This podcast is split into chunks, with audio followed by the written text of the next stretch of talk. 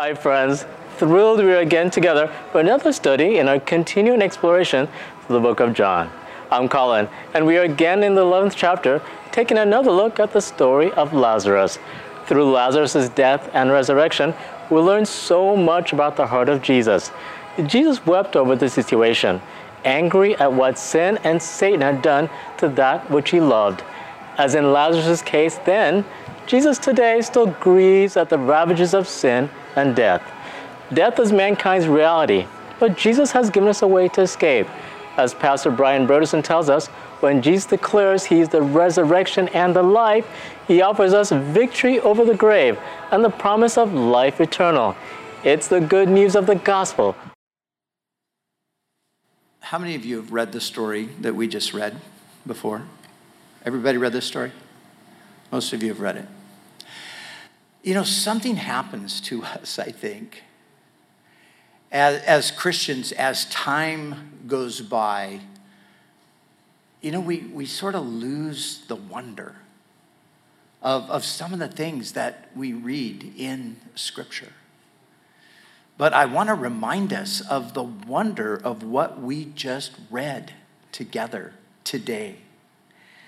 Search the annals of nations, tribes, peoples. Go as far and wide and deep into every civilization, culture, and people group, and nowhere will you find anything like what we have before us here. Nowhere. Nothing. I mean, think, you don't think about this for a moment. And we're going to talk more about this in a second, but just the reality of death. I mean, this is a it's a real thing, right? Everybody faces it. Everybody lives with a, a, a certain dread of it. And just think there is actually a book, you have one in your lap, that tells the story of a man who was dead and buried and four days in a tomb and another man called him forth from the grave. There, there's nothing like it, nowhere. In the annals of history, you will not find another story that is comparable to this story. But what happens? After a while, we just become familiar with our belief and we read it and we're like, oh, wow, that's cool, you know. Lazarus got raised from the dead. All right, let's move on, see what happens next. Oh, we, we literally should just be shouting from the rooftops hey, everybody, read this story. Look at what happened here. And actually, as we look at the story, that is kind of what happened at the time. So, not only do we have a man who had been dead for four days, raised to life again. But we have the one who raised him claiming to be the resurrection and the life, and saying that those who believe in him will never die. This is, of course, another one of the I am statements of Christ. So we've, we've been looking at those as we've been making our way through the Gospel of John. Uh, I am the bread of life. I am the light of the world. I am the gate or the door. I am the good shepherd. And now here we have another I am the resurrection and the life. And remember, when Jesus uses this I am formula, what he's doing is he is identifying himself as the God of Israel. Because if you'll remember, back when Moses came across that burning bush in the wilderness, that was the, the presence of the Lord. And the Lord spoke to Moses and said, I want you to go to Pharaoh and tell him to let my people go. Moses says, Who should I say sent me? And remember the answer that was given to him Say, I am, has sent you. So every time Jesus says, I am, like he does here, he is identifying himself as the God of Israel. The story surrounding the statement is one, as I've said, that has no parallel in history. So here's what we're going to do I want to look at some of the details of the story. And of course, Cheryl did an amazing job a few weeks ago when she took us through pretty much these same verses. Uh, I was out of town, maybe you remember, but I got to, to watch um, online afterward. And um, what a great job she did. So I don't want to, as she suspected I might, I don't want to come back and just talk about the things that she talked about, but there are a few things here just in the story that stand out. So we're going to look at a few things in the story, and then I want to come back and we're going to land on um, the statement, I am the resurrection and the life, and we're going to ultimately apply that. So, in the story, let's go back and remember where it all started. Message came to Jesus Lord, the one that you love is sick. And this message came from these two women, Martha and Mary, who lived in a village called Bethany. And the message was about their brother, Lazarus.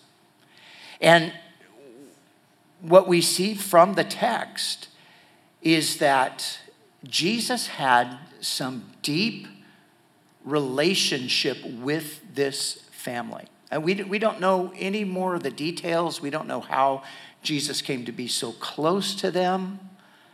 But they were so close that when they sent the message to Jesus, they simply referred to their brother as the one you love.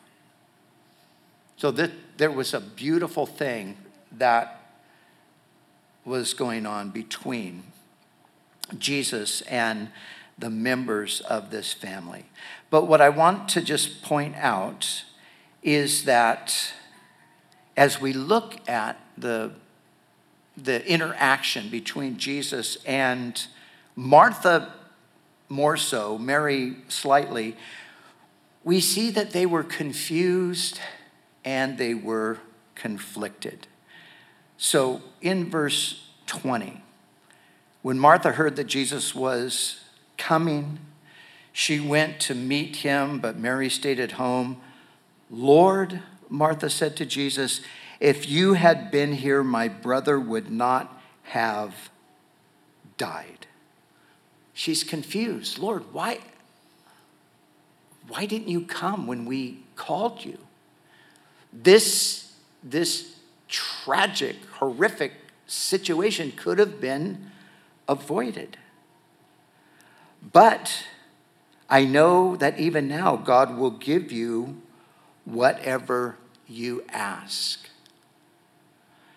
And now, Jesus, of course, he says to her, Your brother will rise again. Martha says, I know that. Martha, as a, as a Jew, Jewish people believed in a resurrection. They still believe in a resurrection if they're religious Jews. They believed in a resurrection on the last day, the final day. But what Martha doesn't believe, evidently, is that anything could happen today. Now, she says, I know that whatever God asks of you, or, or whatever you ask of God, I know that He'll give you. But then when Jesus actually tells her what to do, she says, Oh, no, we can't do that.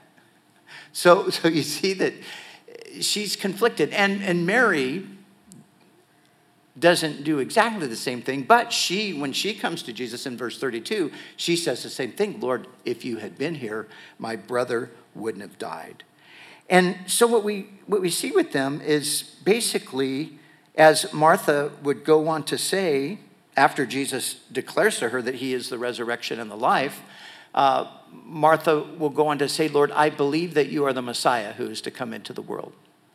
But here's the problem we believe you are the Messiah, but you're not doing Messiah type things. So you see, there's, there's a conflict here. They, they believe in one sense, but in another sense, they they're struggling. And it's not uncommon for us to find ourselves in similar circumstances. is it? Where we believe. Well, of course, we believe that Jesus is the Messiah. We believe that Jesus is the Savior. We believe that Jesus is God in, in human flesh. But sometimes things are happening around us that seem like they shouldn't be happening if Jesus was really in control. And so we can identify, I think. I know I can. I've, I've had times in my life where I'm just like, yes, Lord, I know, yes, you are. And, and but Lord, but what about this? This doesn't make any sense to me. So if you've ever felt that way, know that you're not the only one that's ever felt that way. Martha and Mary felt exactly like that. Now, Jesus, I, I love what Jesus says to Martha because she, she's talking about this resurrection, this thing in, in the distance. I, I know that, that my brother's going to rise on the resurrection, at the resurrection on the last day. And I love what Jesus says. And I think he kind of said it like this. I think he kind of looked at Martha and, and just said, Martha, I am the resurrection. I mean, think about that. Mar- Martha's thinking of the resurrection as uh, just an event. Jesus says, I am the resurrection. How powerful is that? I am the resurrection. Now, we'll come back to that. But the second thing I want us to notice is the emotional response of Jesus to the pain and grief surrounding Lazarus's death in verse 32, when Mary reached the place where Jesus was and saw him, she fell at his feet and said, Lord, if you had been here, my brother would not have died. When Jesus saw her weeping and the Jews who had come along with her also weeping, listen to this, he was deeply moved in spirit and troubled. Where have you laid him? He asked. Come and see, Lord, they replied. Jesus wept. We read here that as Jesus is there at the tomb, that he was deeply moved in spirit and troubled. That's what our translation reads. There are different ways that these words have been translated because the, the original language has uh, nuance to it.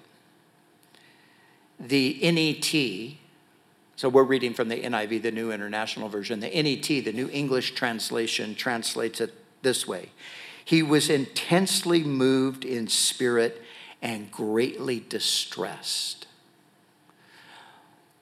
But the message, I think, um, the, the message translation, Eugene Peterson, gets at something that neither one of these get at. And the message translation is a deep anger welled up within him. That is implied in the word. A deep anger welled up within Jesus. What was he angry at? He, was he angry at Martha and Mary for not believing in him? Was it, don't you trust me? I'm going to sort this out, get over it? No, of course not. It wasn't that at all. What Jesus, excuse me, what Jesus was angry at and what Jesus wept over was not just simply the, the grief of the moment. And we know it couldn't be that because Jesus is going to fix it in just a few minutes. And mourning is going to be turned to rejoicing. But nevertheless, he, he's angered and he weeps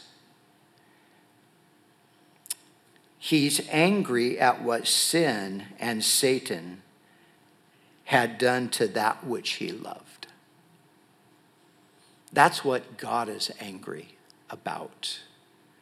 He's angry at what sin has done. There's one other place, only one other place, where we are told that Jesus wept. The other place where Jesus wept is he wept over the city of Jerusalem, knowing that because of their failure to recognize who he was, that they would experience destruction and death. He wept over them. He said, If you had only known in this your day the things that belong to your peace, but now they're hidden from your eyes. And that broke the heart of Jesus. You see, sin and the devastation that comes from sin, it breaks the heart of Jesus. We, we too often have the wrong response to sin. We have an angry response. And not to say that anger isn't right at times, and, and there is an anger here, but our anger is, it's misdirected many times. We're angry at the sinner, but our anger really should be directed at the sin, at the devil that has taken captive the sinner and is using them for their purposes. See, because if we're just angry at the sinner, we're never going to think of the sinner as somebody who needs to be saved. We're going to think of the sinner as somebody that needs to be judged and condemned and destroyed. And as sin multiplies in our culture today, and as we see things going from bad to worse to insane. There's a strong temptation to be angry at the people that we perceive to be causing the trouble. But we have to remember that they are the victims of the devil. They've been taken captive by Satan to do his will. We have, this is why Paul says we do not wrestle against flesh and blood. Our battle is not with those people who vote the wrong way. Many people think that that is where the battle lies. One well known evangelical leader this week pretty much made it clear if you don't vote the right way, the way he thinks you should vote, then you're unfaithful to God. But, but isn't that what happens so often? People doing things that we don't think they should do, and we're, a lot of times, we're right. They should not do that. But our anger is misdirected when it's directed at them in the sense that all we want for them is judgment. Jesus looks at this, and yes, he's angry, but he's angry at the forces behind the whole tragic thing. He's angry at sin, he's angry at Satan.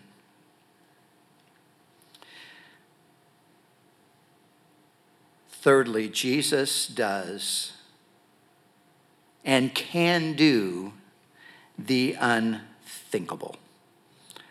Verse 9 or verse 38. Jesus, once more deeply moved, came to the tomb. It was a cave with a stone laid across the entrance. Take away the stone, he said.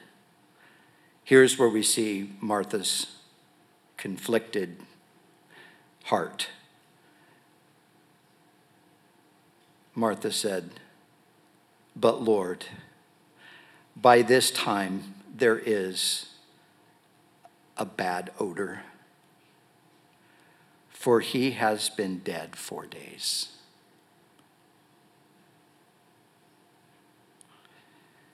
But what does Jesus say?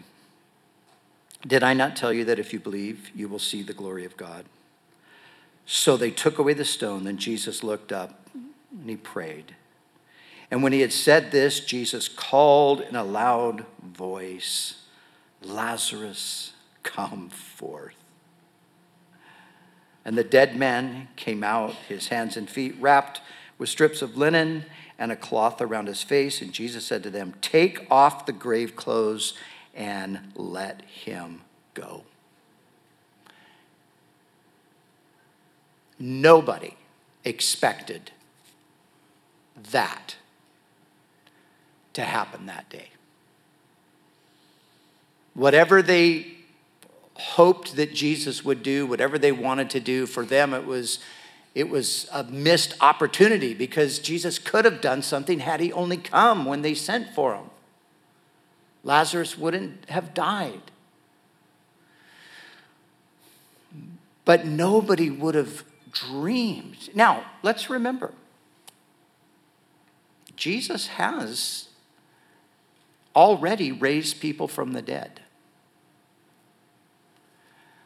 But you know, like today, there were skeptics back then who probably thought, like they did when Jesus went into the house of Jairus and raised up his little girl, well, she wasn't really dead. She, you know, she was kind of like in a coma or something, and Jesus, Jesus just pulled her out of it. Or the, the widow's son, the widow of Nain. They were, they were, he, he had just died. They were taking him off to be buried because, you know, in Israel, you get buried the day you die. You don't go and get all of the things that we do today. They just take your body and wrap it up and put it in a, in a grave. So there could have been some thought, well, you know, maybe he, he this young man, maybe he wasn't really dead. But with Lazarus, there's absolutely no there's, there's no question about it. He's been in the tomb for days. His body has already begun to decompose. Jesus does the unthinkable. He calls Lazarus out of the tomb. We need to expect Jesus to do the unexpected. We, I, I do think we've, we really have tamed Jesus. We, not really, because of course you can't tame him, but in our own minds we've tamed him. We've just like, well, Jesus, he used to do stuff like that, but he, he doesn't really do that stuff anymore. Now, when it comes to resurrection, somebody might say, well, what about today? How come we don't see people risen from, rising from the dead today? Well, I think the one thing we should say about that is we don't know all the facts of what goes on all around the world. There's a scholar named Craig Keener, a brilliant theologian and scholar. A lot of times, theologians and scholars tend to, not, not always, but they, they do a lot of times tend to downplay the supernatural in Scripture. Sometimes they attribute it to the superstition of previous generations or whatever. But you know, we're smarter than that now, so we know that it probably wasn't quite like that. Um, and, and this Craig Keener, I, I think, did hold a similar kind of a view at one time, but he began to see in these different places. He married an African woman. Uh, and seeing things happening in her country and among her people, it began to open him up to the supernatural. So, anyway, he ended up writing this massive work, an encyclopedia on miraculous works, things that are happening today. And he actually records a couple of resurrections. And the, he, he is quite legitimate. He's not the kind of guy that's going to make something up.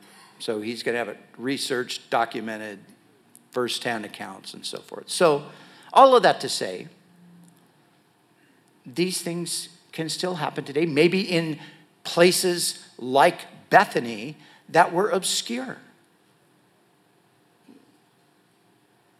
Places that we don't know anything about, people groups that we don't know anything about. Where the word would not travel far and wide because there's really nowhere for it to travel. But whether it's that type of thing that's happening, we do need to remember that the Jesus who raised Lazarus from the tomb is the Jesus that we follow today. And we need to expect him to do the unexpected, to do things that I wouldn't, I wouldn't have, I wouldn't have thought that. I, I, I didn't know that it would, would go that direction. Jesus does those types of things. So, this brings me back around to where I want to just camp out for a few minutes. Back to the great statement in verse 25 I am the resurrection and the life. The one who believes in me will live even though they die. And whoever lives and believes in me will never die. Out of all of the I am statements, this one is the most astounding to me. Astounding because it answers the deepest questions and fears that we all live with questions and fears about death.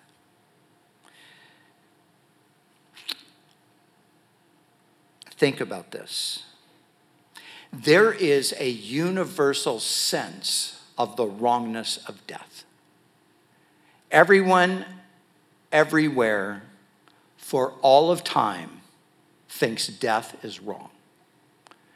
The ancients thought that, and the moderns think that.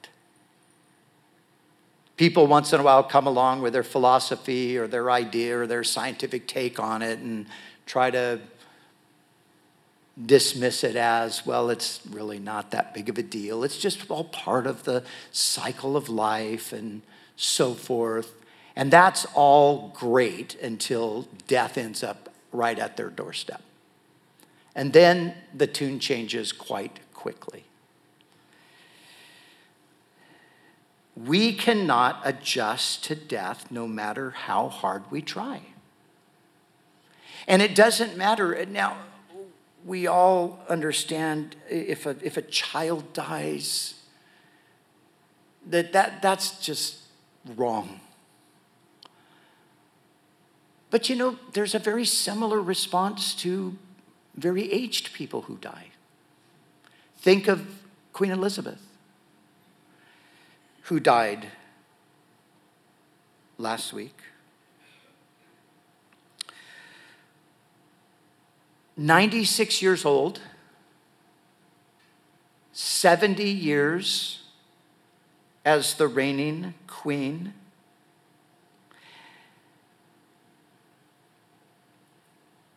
But yet, sadness has descended upon millions around her death.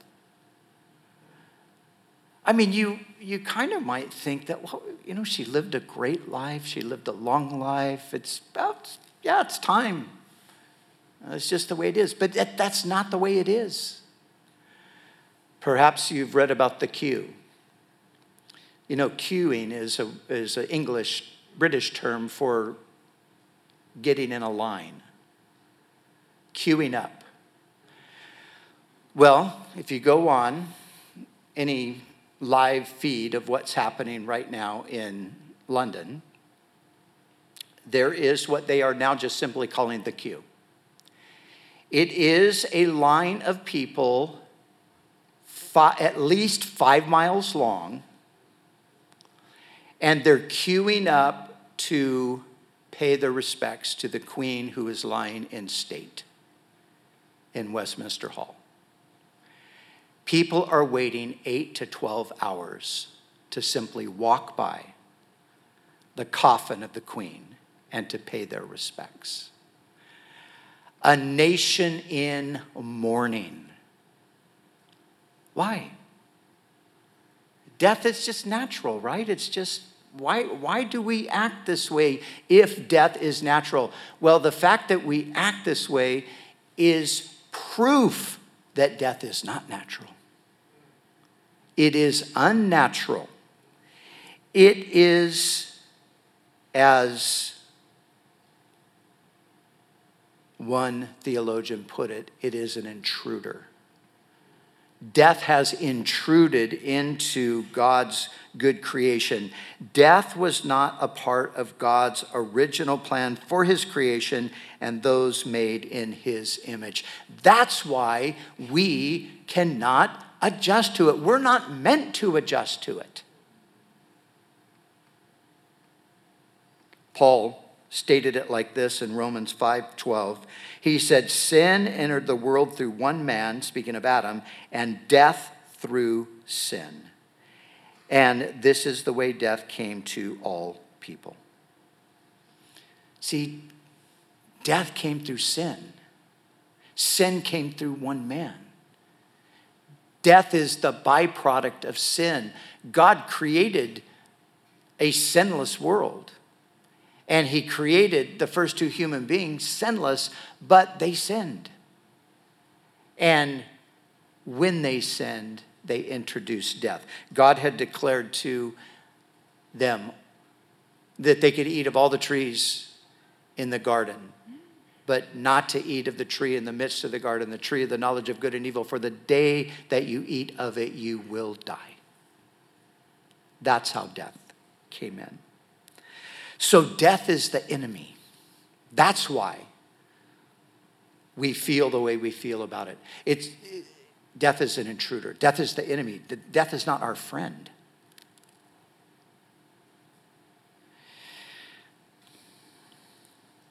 But death is the enemy that Christ came to defeat. So when Jesus says, I am the resurrection and the life, he is talking about the fact that he has come to fulfill the word of the Lord through the prophets that said, I will ransom them from the power of the grave. I will redeem them from death. O death, I will be your plagues. O grave, I will be your destruction. Jesus comes into the world to destroy death. That was his primary mission to destroy death. The destruction of death would come through Christ's resurrection. The Apostle Paul would later write of Christ as the one who abolished death and brought life and immortality to light.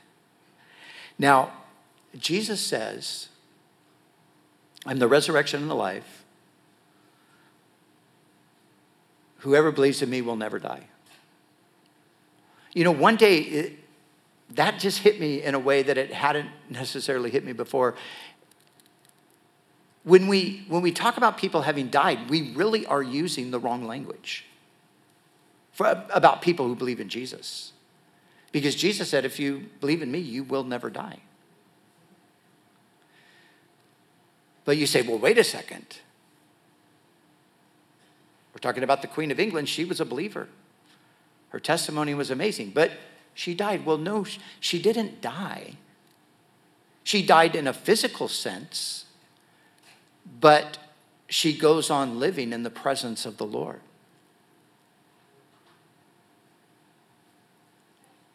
There's two definitions of death. Pastor Chuck used to remind us of this all the time the two definitions of death. One is uh, the definition of your, your spirit or soul being removed from your body. That's our definition of death. God's definition of death is your spirit and soul being disconnected from Him. And that's what happened when Adam and Eve sinned. They died. Their physical bodies went on living for a long time, but they were separated from God.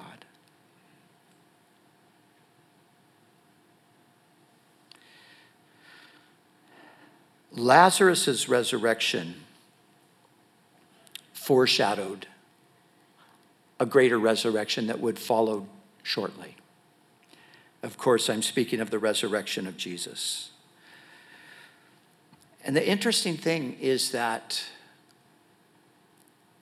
it foreshadowed the resurrection of Jesus in as much as the prophecy about the resurrection of Jesus in Psalm 16, verse 10, said this You will not leave me, the Messiah speaking, you will not leave me in the grave, nor will you allow your Holy One to experience decay. So, what, what's the fear of Martha? Lord, you can't, we can't roll away the stone. He's already decayed. But Jesus calls him forth. And of course, he comes forth and he's not decayed. Maybe that process had already begun, and in the, the restoration, that was took place also. But I think in Lazarus, we're seeing this whole thing of you will not allow your Holy One to see decay. And Lazarus' resurrection confirmed Christ's claim to be the resurrection and the life. This is the thing we need to remember about Jesus. Jesus didn't simply make claims, he had acts to back up what he said. Now, any one of us, nobody, it's interesting nobody's ever done this, but any, any one of us could conceivably have stood at a graveside and said, I am the resurrection and the life.